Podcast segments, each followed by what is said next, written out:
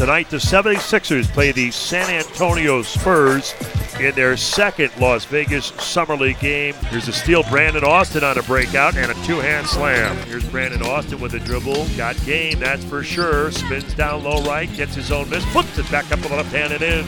Brandon Austin scores it. Here's Poitras for three. Got hit right in the head. That should have been a foul, but he's able to connect on the triple. Makes it a 10-point game with three minutes to go. Brandon Austin to the left side, Furkan. Here's Korkmaz. Three ball. Got it. And that makes it a six-point game. Austin to Furkan. Korkmaz keeps it. Underhand scoop is good. What a play with a right-hand drive. Furkan, Korkmaz.